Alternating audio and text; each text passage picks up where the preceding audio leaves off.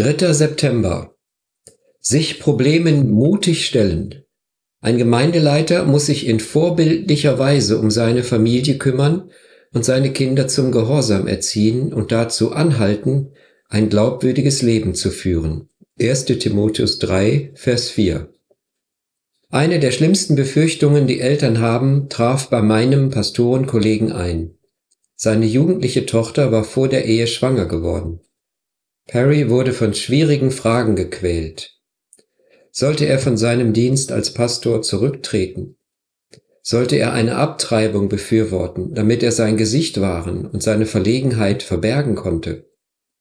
Sollte er ihr empfehlen, die Pille zu nehmen, um künftige problematische Situationen zu vermeiden? Ich habe ihm folgenden Rat gegeben. Das erste Ziel deines Lebens ist, dass du als Vater und Ehegatte so bist, wie es Gott vorgesehen hat.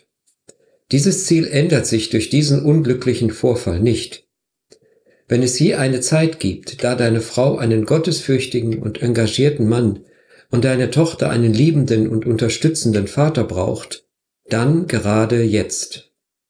Aber Neil, wie steht es damit, dass ich auch als Pastor nach Gottes Willen leben soll?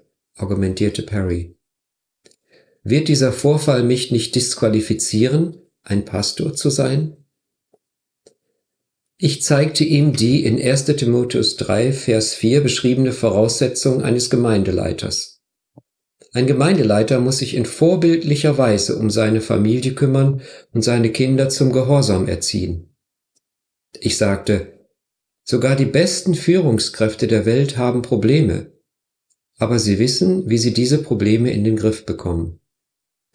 Du hast deine Tochter nicht beauftragt, mit ihrem Freund zu schlafen. Das war ihre eigene sündige Entscheidung. Wie willst du dich jetzt auf vorbildliche Weise um deine Familie kümmern? Wenn du deiner Tochter empfiehlst, sich einer Abtreibung zu unterziehen, damit du dein Gesicht wahren kannst, dann ist das nicht vorbildlich.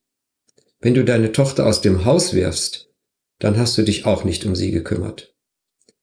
Wenn du aber deiner Tochter beistehst, deine Frau tröstest, im Licht lebst und die Wahrheit in Liebe sagst, dann stehst du deinem Haus auf vorbildliche Weise vor. Geistliche Leiter sind mit den gleichen Versuchungen konfrontiert wie andere Christen. Sie befinden sich jedoch auf einem Präsentierteller und ihre Kämpfe sind für alle sichtbar. Nicht der Mangel an Problemen macht die Qualität eines Dienstes aus, sondern die Art und Weise, wie wir diese Probleme in den Griff bekommen. Gebet. Herr, ich will im Licht leben, auch in problematischen Situationen. Hilf mir, mich den Schwierigkeiten in meinem Leben zu stellen und deinen Lösungsweg zu suchen.